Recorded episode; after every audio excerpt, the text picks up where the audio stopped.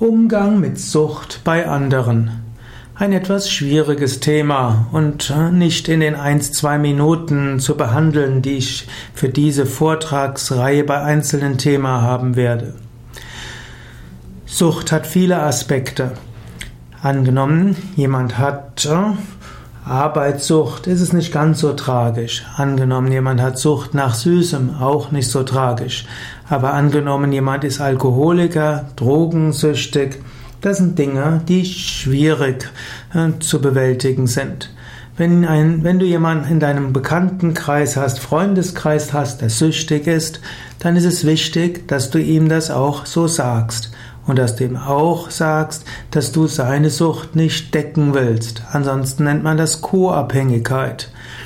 Sucht ist etwas, wo Menschen Hilfe brauchen. Und glücklicherweise gibt es inzwischen gute Therapien für Suchtkranke. Das Beste, was du machen kannst für einen Süchtigen, ist, ihn in der Therapie zuzuführen.